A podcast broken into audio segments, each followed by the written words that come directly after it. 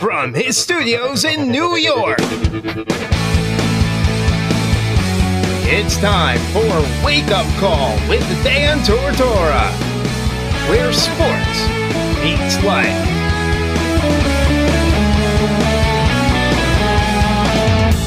Here's your host, Dan Tortora.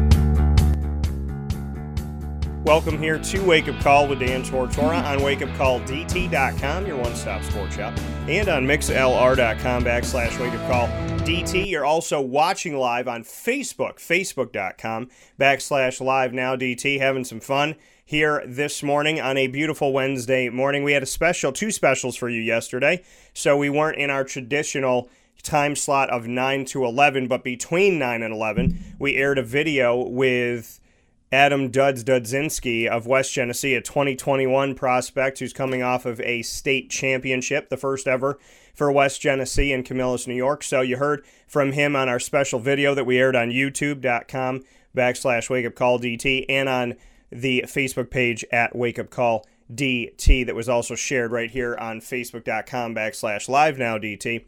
And you listen into the show on MixLR.com backslash WakeUpCallDT, and through Podbean and all of our social media, you were able to listen in to my show called Hindsight twenty twenty. What I've learned in my life, what I've learned, you know, up to this point and, and where I'm going from here, and then asking you to take a, a long look at yourself and what you've learned and where you're going and what your expectations are of yourself. So it was a great opportunity to do the show Hindsight twenty twenty, which will be a great time capsule to go back and listen to and hopefully see that I've grown and I've learned and I'm continuing to progress, and hopefully you can go back and listen to it and do the same thing. So I want to thank you for listening and watching our specials from this past Tuesday. As my mother was going through surgery, she did have a, she came out of surgery okay. We're hoping that it'll be successful.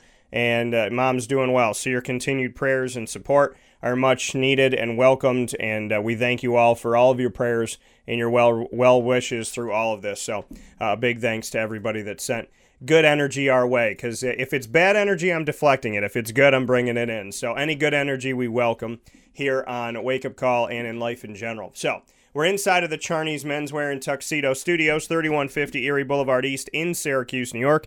We're proud for you to be here. We thank you so much for hanging out with us on Wake Up Call with Dan Tortora. And in today's broadcast, you see Mon Paz, Kettle Corn and Popcorn Factories, What's Poppin'. We'll start off the show with Dave Paziak. Dave Paziak, longtime guest on our broadcast, a longtime basketball coach, basketball mind, and an overall analyst. A fantastic person, in my opinion, that's always been there in my corner since the day I met him, which has to be, you know, uh, no, it is, it is a, it's going on close to being a decade because I came back home in two thousand twelve. So very much appreciate Dave's time. He is the coach of the Lyndon Hornets in Vermont, and they're continuing on their season right now. We'll talk with him a little bit about that. And then obviously you see the picture of Kobe Bryant that says rest in paradise. We'll be talking with Dave about Kobe Bryant because Dave has been such a, as I stated before, such a, uh, you know, a basketball mind and uh, connected to the high school game, you know, really basketball in general from when you're a kid to high school to college to pro. And we always have great conversations about the professional game where Kobe Bryant had so much success. And so we'll discuss, you know, Kobe's legacy as well as his daughter, Gigi, and we'll, you know, talk about the uh, tragedy as we had a week last week where we paid tribute every single day with interviews in connection to uh, remembering Kobe Bryant and everyone that passed on in that helicopter crash. And we continue that motif this week as Dave Paziak joins us for the first hour. And then we'll get into the Fantasy Football Power Hour in hour number two, proudly presented by the Wildcat Sports Pub. That's why you see the helmet. And, of course, Mike Sofka of Hall of Fame Fantasy Football dot com will be with us, as always, to speak on the Chiefs' win, the first Super Bowl in fifty years, second overall, the San Francisco forty-niners, as well as where we're heading from here. And the Jacksonville Jaguars hiring a former G M to come into their staff or player personnel. And the Jaguars giving up two home games, which means I only have six instead of eight this coming season, as they will play two in London, which is unprecedented by any N F L team. So with all of that being said, we welcome you in once again to the Charney's Men's Wear and Tuxedo Studios. Mister Paziak, how are we doing today? I'm doing good, Dan. Uh, good to talk to you again. It's been a while. Yeah, you know, it's it's been a minute, and you know, and, and that's and, and that's the thing about life is, you know, we get going and we get rocking and rolling on things and whatnot, and you know, you've definitely been missed here on the show. Uh, catch us up. What's been going on? How you been doing? How's the season been going? What's going on in Dave Paziak's world? Well, we're up here in Vermont, uh, the beautiful Northeast Kingdom.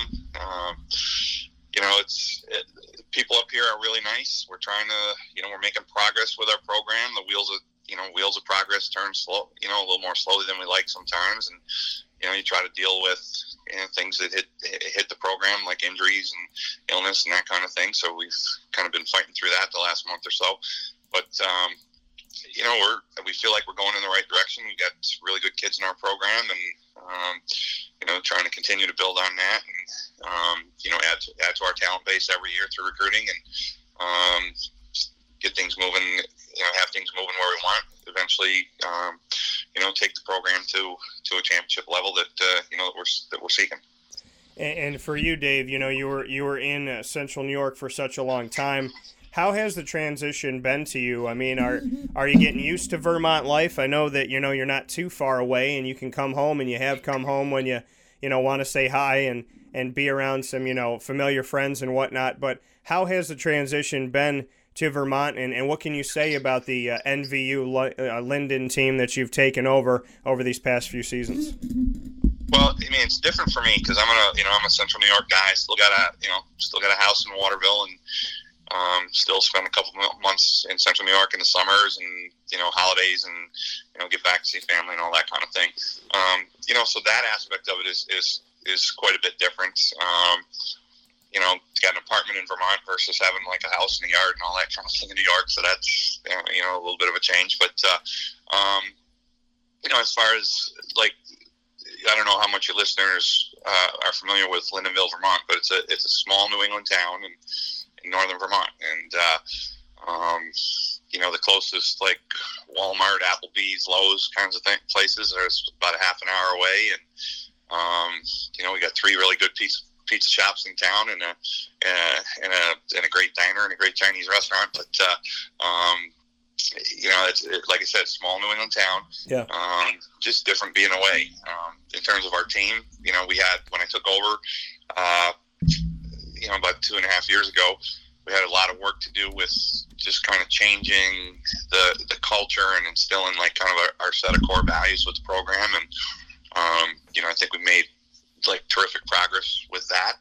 Um, you know, we've gone to, I think now we have a program that represents our, our university, um, you know, in the right way, and, and guys who are respectful all the time and work hard every day to get better, and, and are really good teammates that are about the team and care about each other, which is, you know, like that was, that's our, was our, our first priority when taking over here, was to try to, um, lay the groundwork and, and build that foundation. So, um, you know, I think we've, we've done a really good job with that. Um, we've made some progress on the court. We're um, certainly more, much more competitive than we were when I first came here, but uh, we still have, um, still have some work to do in that area, which, you know, there's two, two factors involved in that is our, our current guys continuing to, to work and get better and improve. And also, um, you know, we're constantly looking to recruit guys that are high character guys that are on board with our, our values, but, you know, at the same time, um,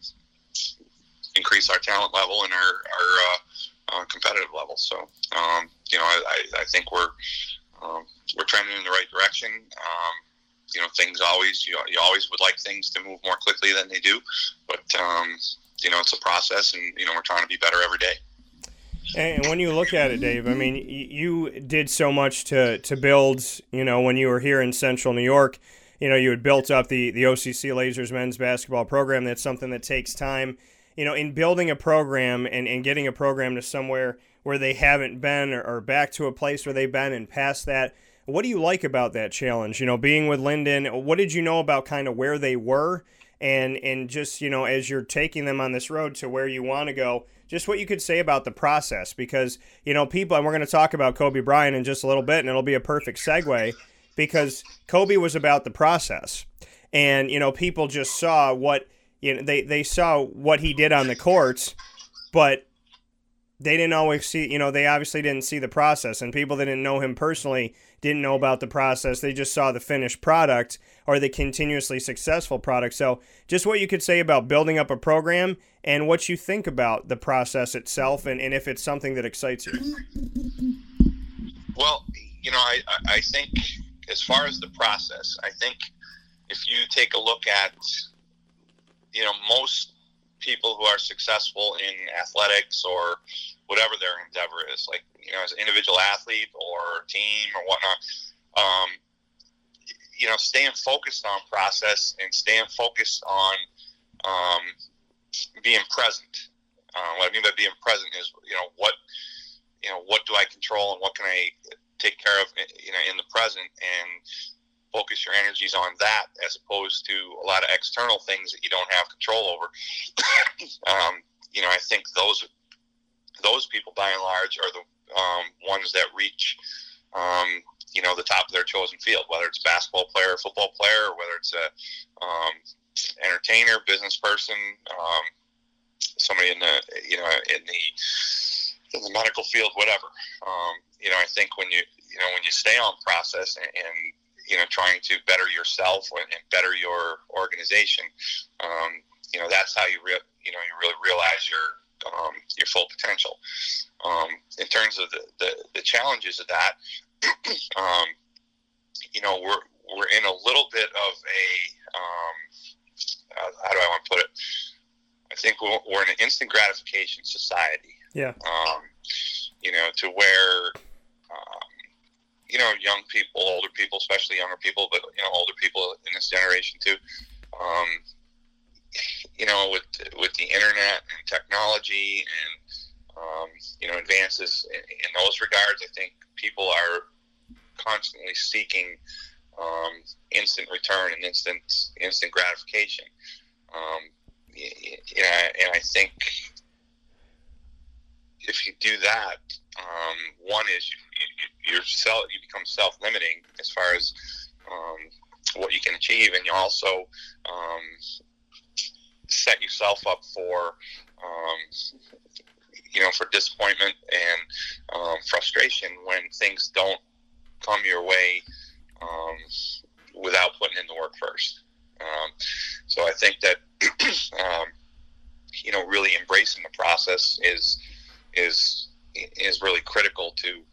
Um, you know, to anybody reaching, you know, reaching their full potential as a, you know, as a person, either, you know, professionally, personally, or, or, or what have you. Yeah, you know, and, and that's the thing, like you talk about instant gratification and, and living in a world where people want it right now. They want you to come in, they want you to be successful immediately. And and the thing that goes on top of that too is, is when people are successful, they're critiqued for it. And I think that, you know, one of the biggest signs of that is, you know, J-Lo, fifty years old, Shakira, forty-three years old, and out there dancing, singing, doing their thing and whatnot. And the the amount of backlash that they got, and the anger and the rage and the resentment. And I'm looking at this and I'm going, you know, if I just look at Shakira, I'm like, okay, so she can play the drums. She can play the piano, or pardon me, she play the drums, play the guitar. She can dance. She can sing. She's an entertainer.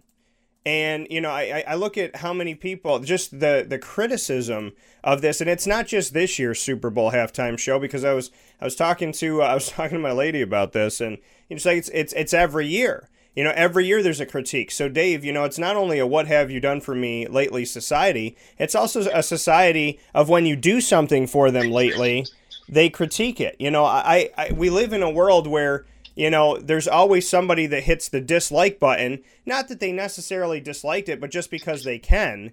And I feel like that that's a very weird part of our society, that, you know, when you do something good, you get critiqued. And you almost get treated sometimes like you did something bad when you're just doing your job or doing what you love. Well, you know, I think that's one of maybe the pitfalls of modern society is, like, it's really easy to hide behind your keyboard. Oh, yeah. You know, uh, I don't know, I, I forget who it was. I was listening to somebody on, uh, on Sports Talk Radio, you know, a couple of weeks ago, and it says, you know, people should think about, would you post it on, like, would you say the same thing to the person's face that you post on Twitter, or would you post something on Twitter that if you said it to the person's face, they punch you in the mouth for?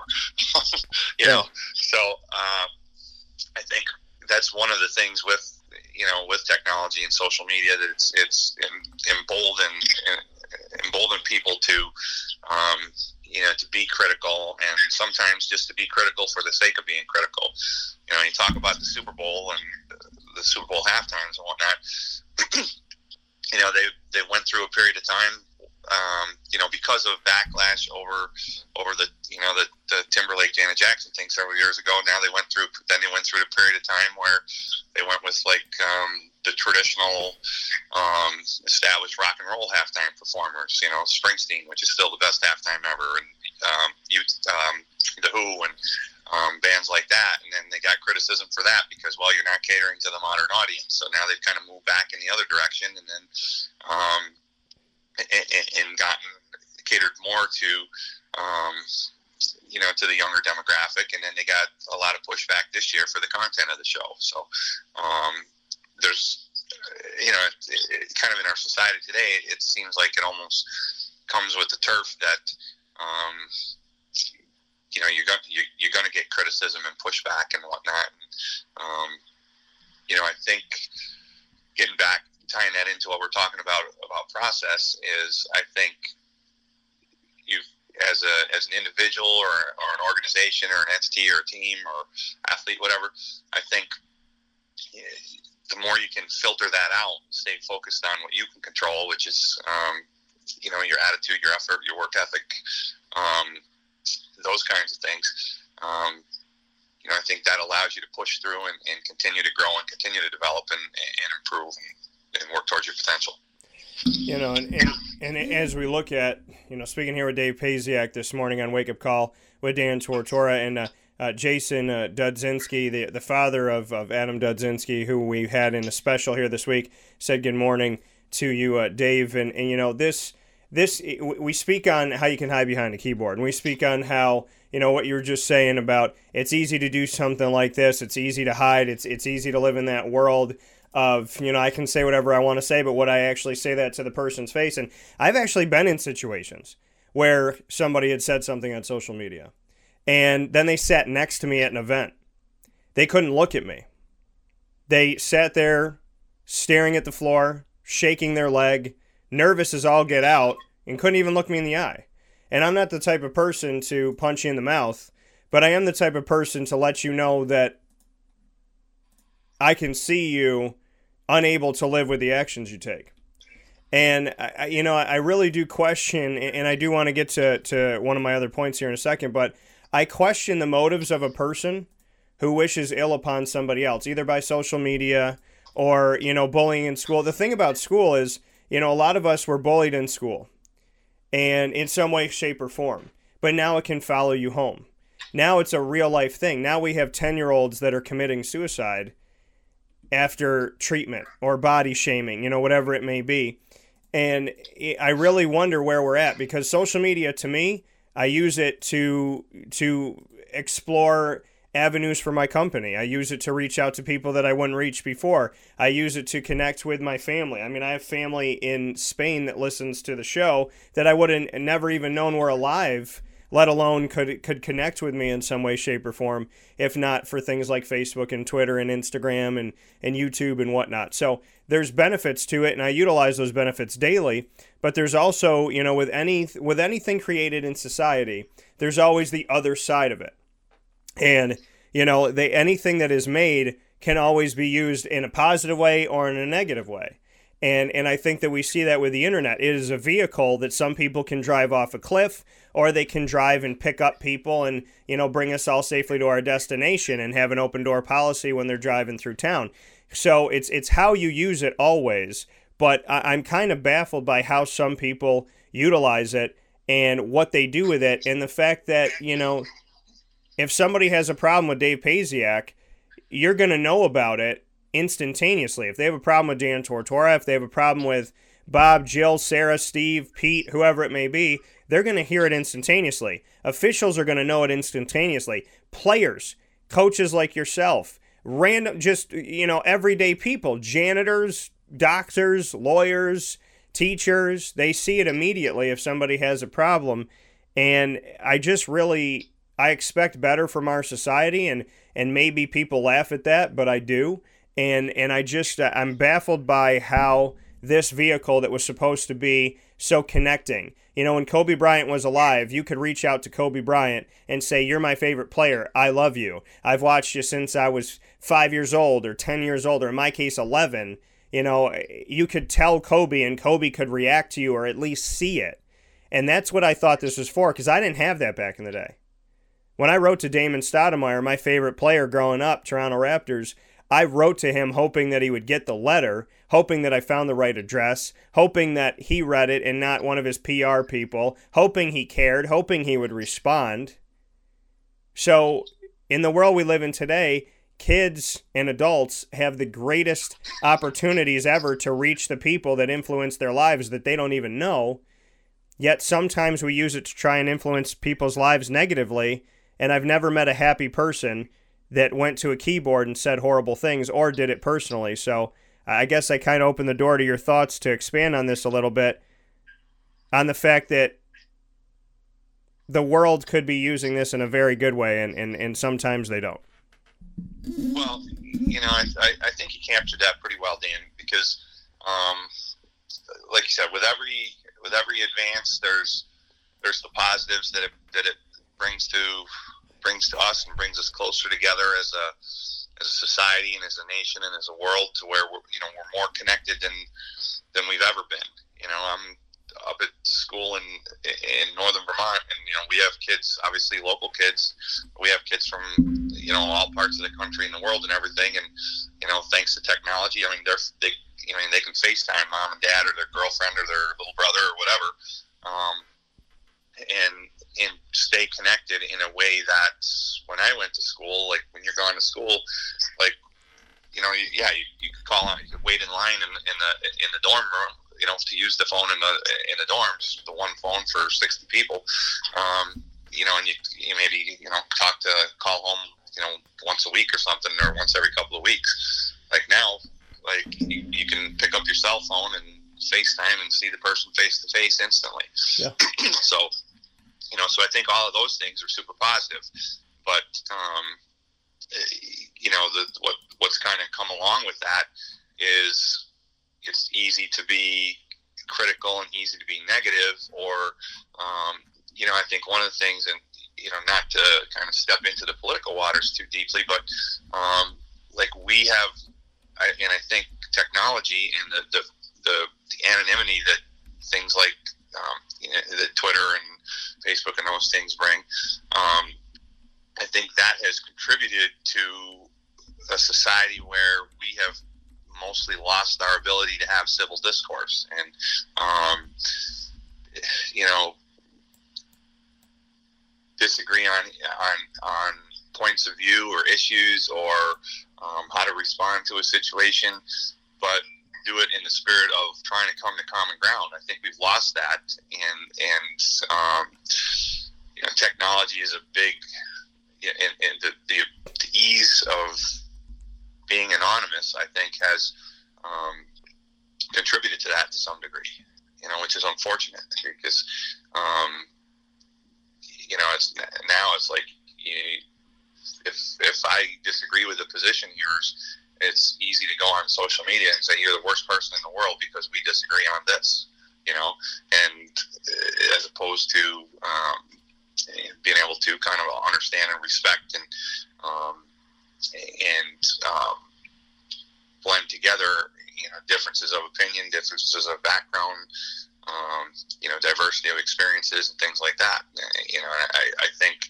Um, You know, the technology and, and social media in the world can be, and sometimes is, a great vehicle to bring us together. It's also a vehicle that can push us apart, um, you know, if used in the wrong spirit. Yeah, you know, and, and, and we have to strive to be better, because people are always watching, you know, and they say that, you know, they say that all the time, and some people believe that and some people don't, but there's always somebody watching. You know, your your kid's watching you, your girlfriend's watching you, your boyfriend, your husband, your wife, your brother, your sister, your mom, your dad, your grandparents, the neighbor, you know, your dog, your cat, the person down the street. Somebody is watching you and watching your actions and, and how you're and how you're going after, you know, whatever you're going after and how you're living in the world that we live in today. And unfortunately, there's a lot of childish behavior that we've seen at the highest level in this country and from multiple different people. And and it's it, it really does hurt, and, and it brings some sadness to me. And, and, and I do hope that things turn around and get better. But we talk about unity and, and, and, and making things better and finding a way to get better. So in the sense of me saying, you know, I'm hurt by what I see. I'm hurt by grown adults acting like children. And and where do we go from here? Well, in the past week plus, after Kobe Bryant has passed away, I have seen some unity. I've seen some connection. I've seen some, you know, let's let's put everything else to bed and let's just talk about appreciating our lives.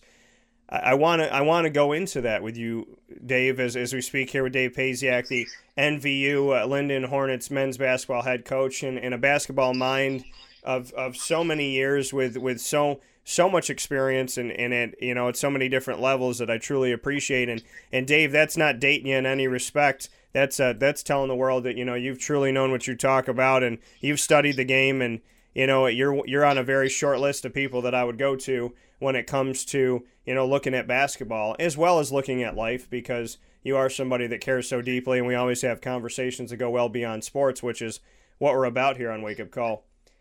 Kobe Bryant, his his life, he was forty-one, everyone that had passed on, and, you know, people talk about, well, who is every, you know, who are the other people? Let's let's show them, let's talk about them. Well, if you're watching on Facebook Live, their pictures are up right now. Kobe Bryant, Gianna Bryant, John Altobelli, Carrie Altobelli, Alyssa Altobelli, uh, Christina Mauser, Sarah Chester, Peyton Chester, and Ara Zobayan all passed away in this helicopter accident just a short while ago. And so I do want to get to Kobe, and I do want to speak about his game and, and his legacy. But first and foremost, Dave, about the importance of not wasting time and not wasting energy, and what you can say about that in your life. Well, you know, I think um, anytime you have a, like a very, very visible, very public figure like a Kobe Bryant um, that passes away tragically in an accident, um, you know, I think it jars the public. Um, you know, ones that come to mind, like, you know, Princess Diana in the crash, like when in the automobile crash, and um, you know, going back to when I was a kid, like um, Thurman Munson and Roberto Clemente were two that came to mind about, um, you know, died suddenly in plane crashes, and you know, so when those those kinds of things happen, um, I think it it really serves as a uh, a reminder.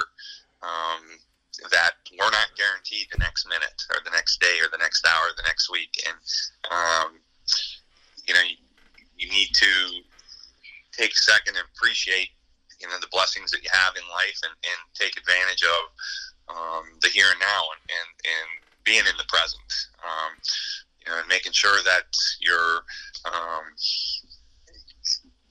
th- that you're appreciating and, and, and, and valuing your loved ones, and um, you know, maybe it gives you uh, it gives you cause for um, you know, put aside, like if you if you got a petty beef or a petty grudge with, you know, somebody in your family or or you know, one of your friends or your coworkers or something like that, that that stuff really isn't that important.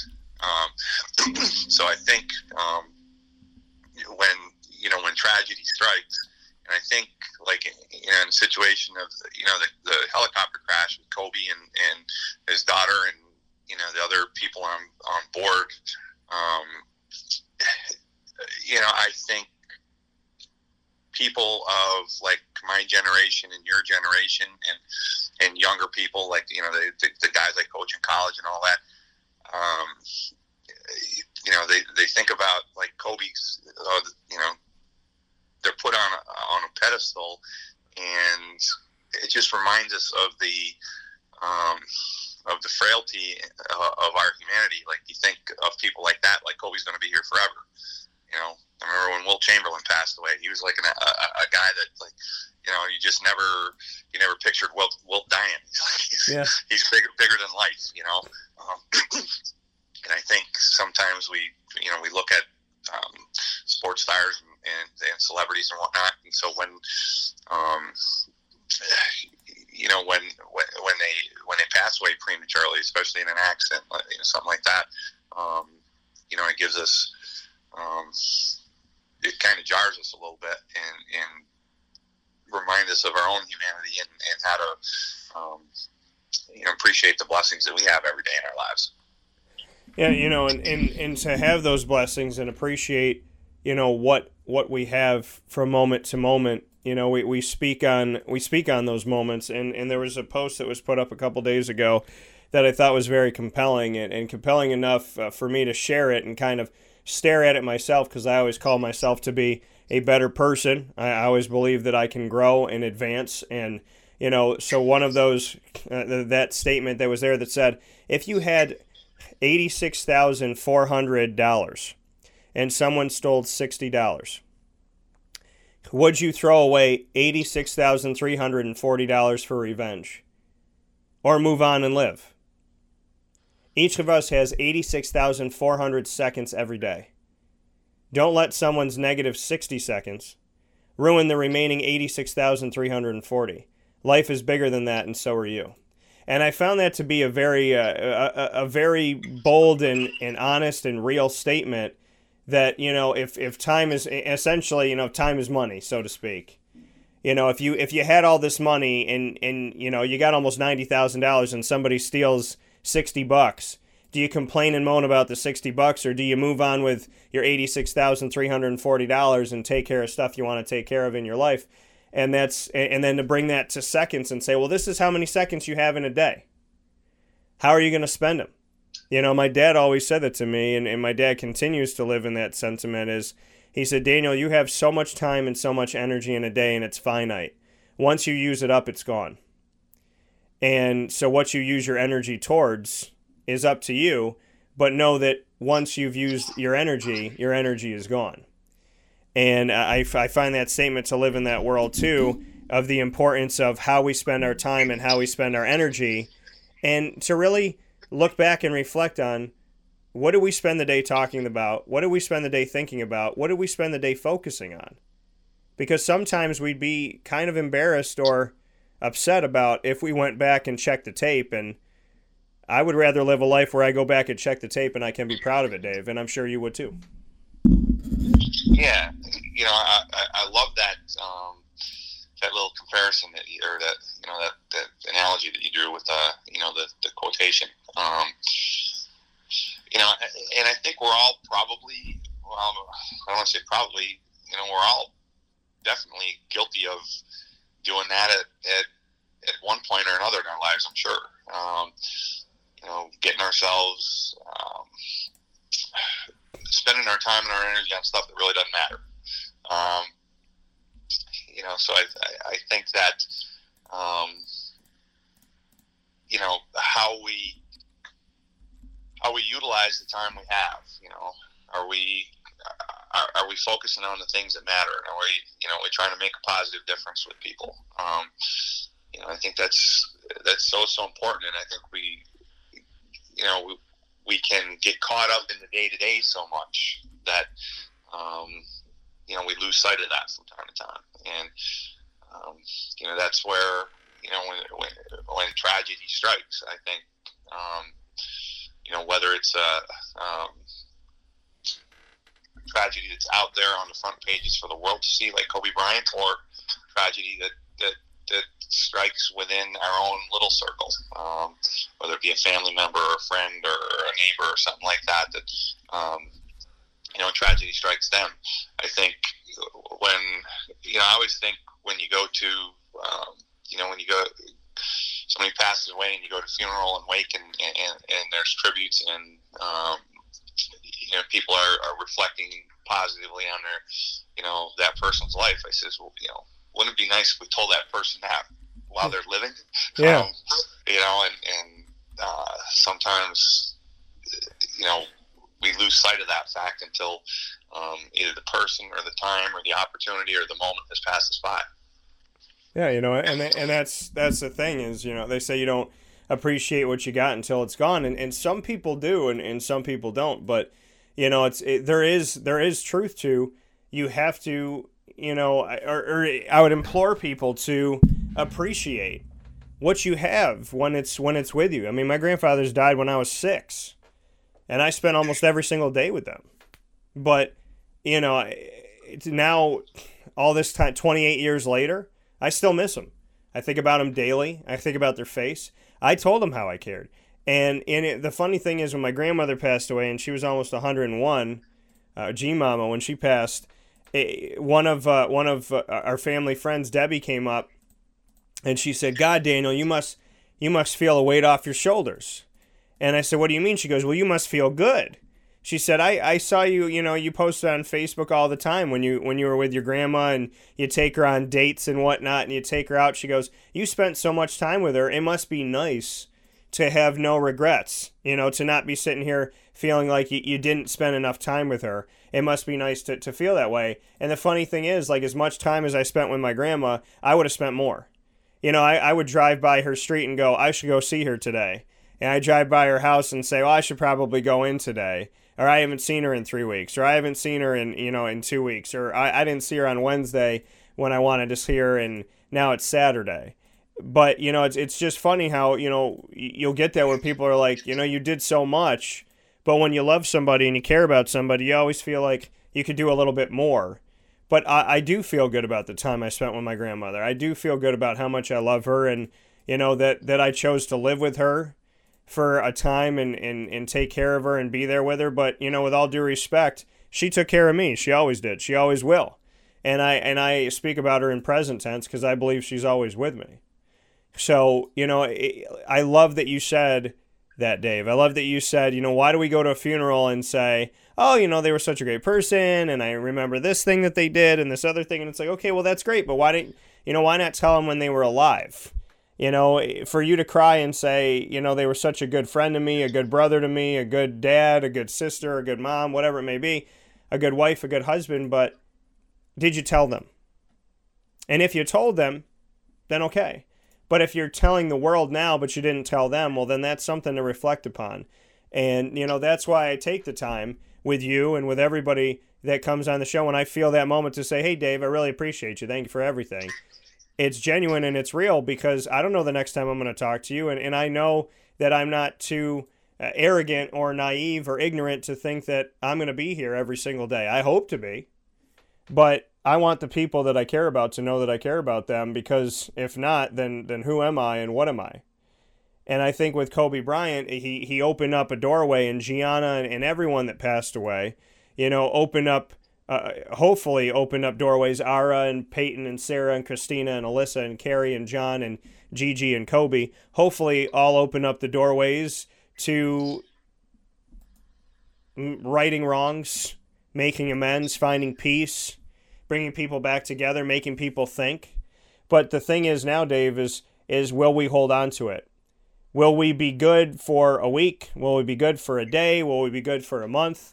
Or will we be better forever? Because one of the things has has been the reality of nine eleven, where we said we'll never forget. Well, we forgot. A lot of people did, probably about three months after it happened. Maybe maybe sooner. And so I think that it's one thing to be good today, but it's another thing to be better forever. And I think that the legacy that we should leave, or, or that, you know, should be left by these people that have passed on, is hopefully they, they make us appreciate our loved ones a little bit more. Not today, not tomorrow, but forever. So that we're not caught in a funeral home down the road saying all the things that we never said. Yeah. You know, I think, you know, I love that you brought nine eleven into it, because like in my lifetime, the immediate after, um, immediately after nine eleven is by far the most like sense of one and sense of um, putting aside differences and caring about your, you know, your your fellow man, or, you know, your fellow American. Um, that that sense of one after immediately after nine eleven um, you're exactly right. Over time, it dissipates, and you know we've gotten to, like, I don't think we've necessarily forgotten nine eleven, but I think we've um, kind of moved back into our um, our day-to-day routines, and I think we, like, we're so polarized now as a nation. Um, you know, I I've tweeted this on nine eleven before. I said, you know, if we really want to pay tribute to the victims of nine eleven, we'll recapture that sense of one, and, and, and you know, regardless of, you know, your your background or your situation or your political views and whatnot, um, you know, that would be the biggest tribute that you can pay to, um, you know, to those victims or to um, the people that died in the chopper crash last week, um, or to, um, you know, someone in your in, in each of our own little circles that, um, you know, that passed away. Is that maybe that um, that serves as a daily reminder and, and gives us intentional and conscious motivation to, um, you know, try to become more one and, and care about each other as as, as people.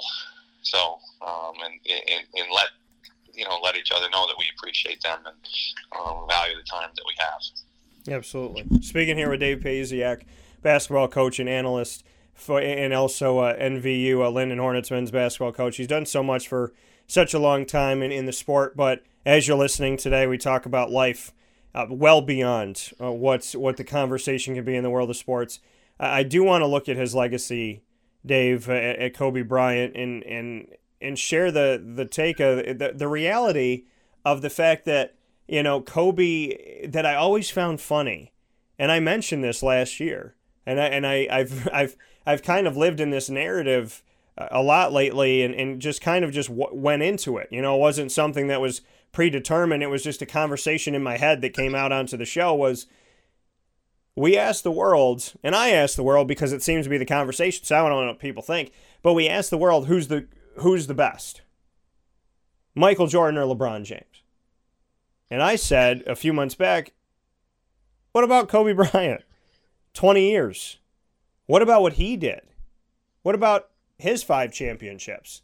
What about his legacy? What about how he put the Lakers back on the map? What about the fact that he didn't buy a team any more than bringing in Shaq? And then he won a couple without Shaq. So I always thought that there was a level of disrespect, and I still do, not because he passed away, but because if you check the tape, I went back and said this a long time ago, I, I'm kind of baffled by the people that say, LeBron, Jordan, LeBron, Jordan, who is it? And where is Kobe Bryant in the grand scheme of things? What do you think about, about his legacy and, and about that situation that we live in where Kobe was looked over by many in this conversation of who's the better between LeBron and, and, and M J? And Kobe Bryant's sitting there going, well, I won five championships. And Bill Russell's sitting there going, well, I won eleven. So, you know, I, I know it's a hard conversation to have, but what is Kobe's legacy? And are you shocked that he's not included when people have the discussion about LeBron and, and M J?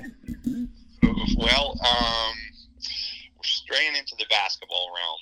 And, uh, um, like, it's no secret, like, people that know me and everything, I've never been a Kobe guy as far as a basketball sense. Um, so I kind of come at it from the opposite perspective of you, as like, I think Kobe's place in the game as a basketball player um, is, is somewhat overinflated or has been.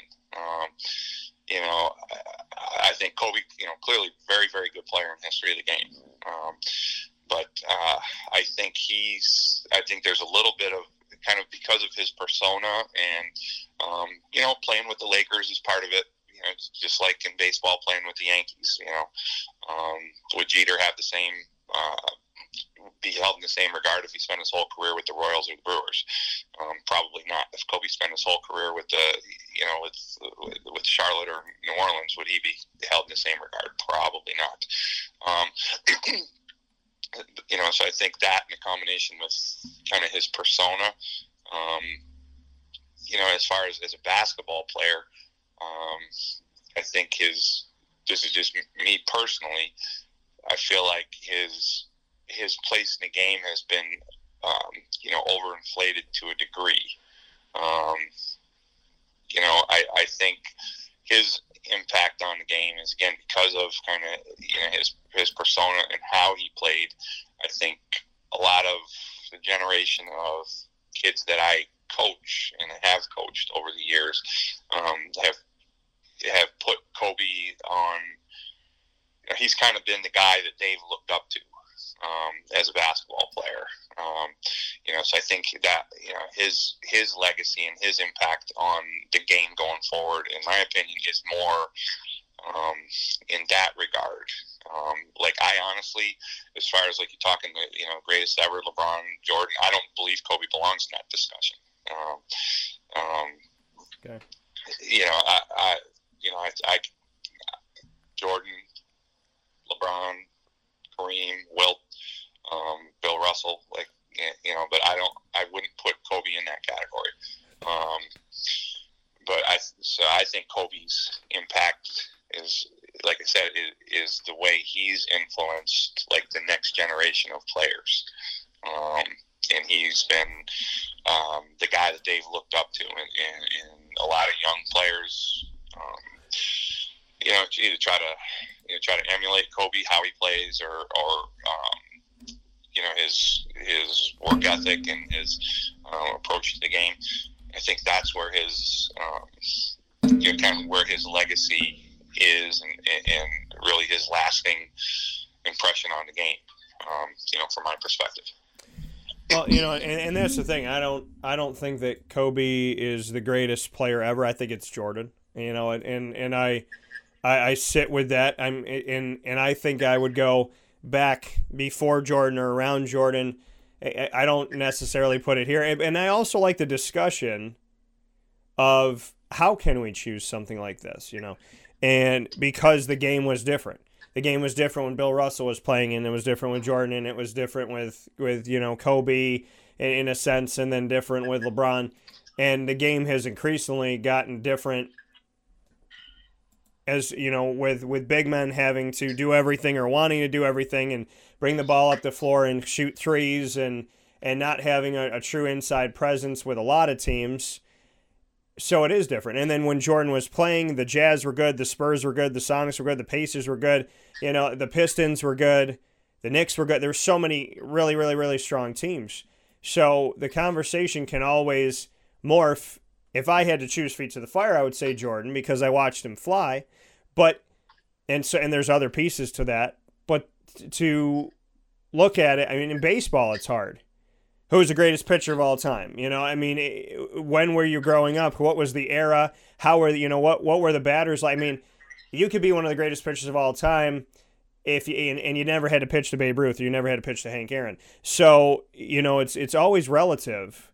But I think the conversation makes an excitement. I think Kobe is one of the players that will always have affected the game. I think Allen Iverson, for all that he is or is not on and off the court, I think that he's one of the players that forever, you know, affected children and the crossover and just the way that you attack the basket. I mean, I remember playing, I wanted to do Iverson moves all the time. I would go in the gym and just practice being like Allen Iverson because I was, I loved it.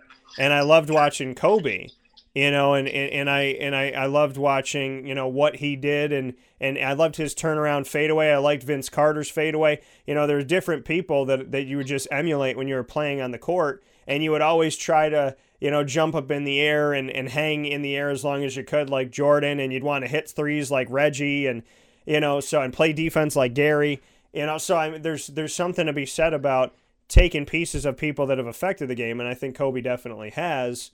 We look at the game now. The Milwaukee Bucks are in first. The Raptors are in second. Last season, Dave, it looked just like this. Raptors and Bucks at the top of the East. But Kawhi Leonard's not a Raptor anymore, yet the Raptors are up there. On the other side of it, Kawhi's doing his thing and making it happen with his Clippers, the new look Clippers.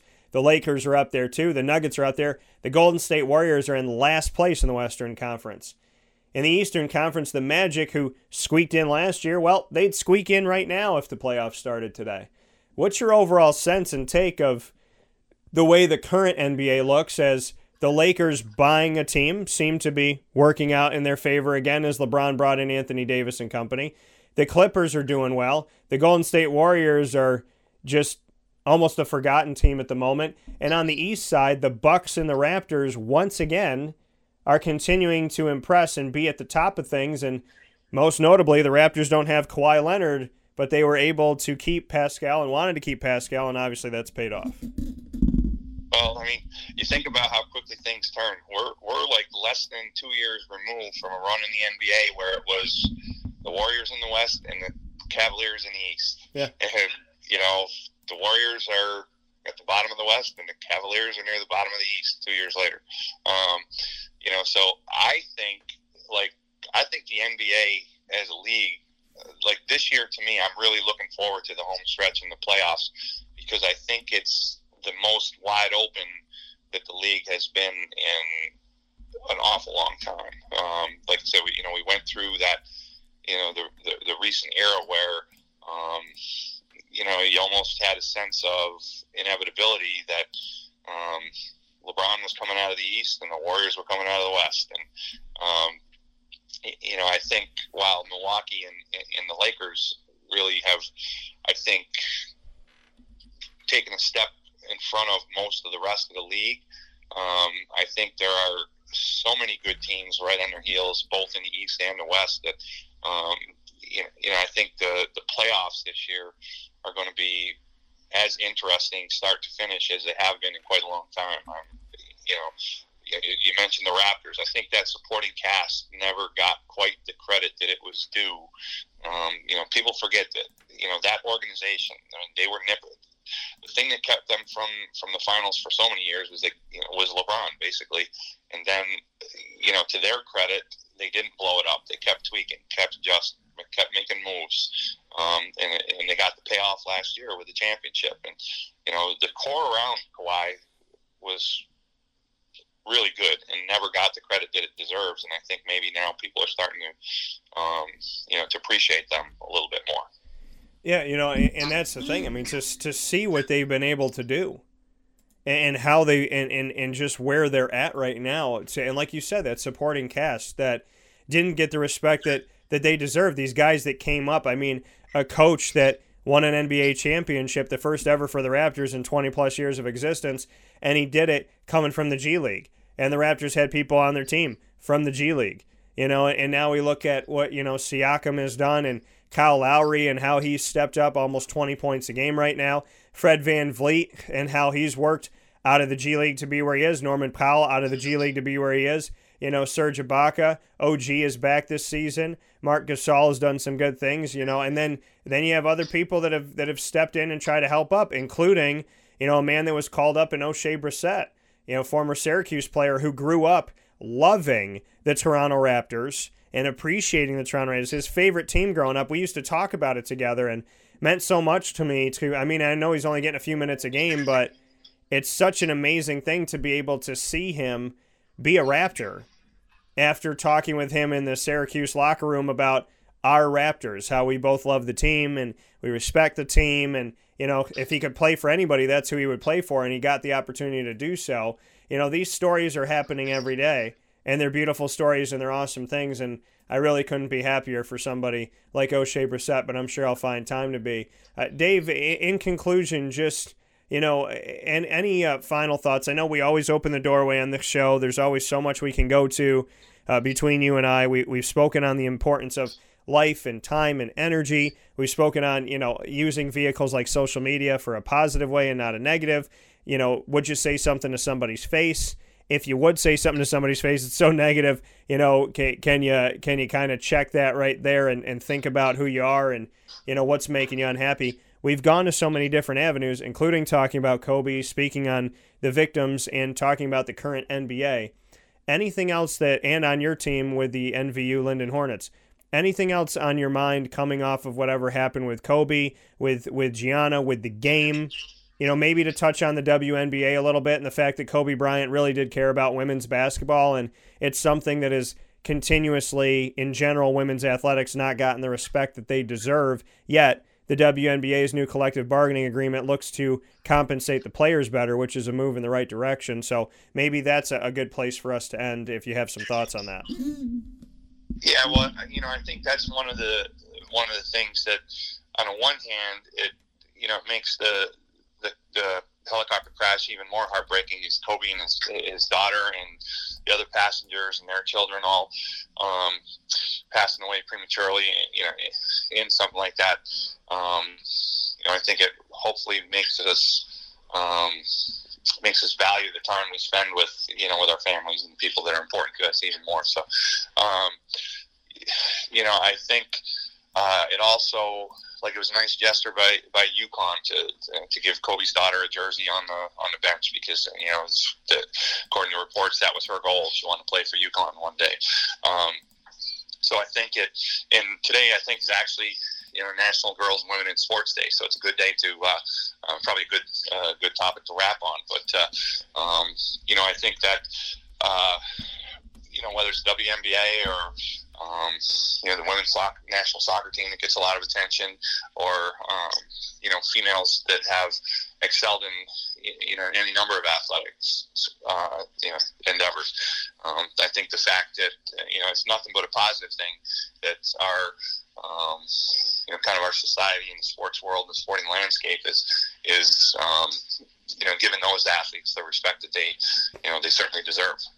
Absolutely. And, and, to know that every day is a way to honor girls and women in sports and, and everything that they've done. And you know that we do that on Wake Up Call with Dan Satora, whether it's lacrosse or basketball, volleyball, soccer, softball, field hockey. Over the years, you know, all the things that we have covered, we, we appreciate it so very much. We just sat down with the West Genesee girls basketball team. Uh, we will be sitting down with the E S M girls basketball team coming up here this month of February at Trapper's Pizza Pub. We look forward to that on February eighteenth on a Tuesday night. I believe at six p.m. we'll be out there in, in East Syracuse. So uh, a lot to be said about the care and concern and the love for you know women in athletics and, and girls in athletics and just people in general in, in, in all different walks of life, including the athletics world where we get to share their stories and in the game of life, and every Friday in a new new segment that we created with a, a woman who was a girl in sports and a woman in sports. It continues to be a woman in sports, and that's Juanita Ward, former Syracuse player, who joins us every Friday at nine thirty a.m. for a segment called LEAD, which is the acronym for Learn, Evolve, Ad-Lib, and Deliver.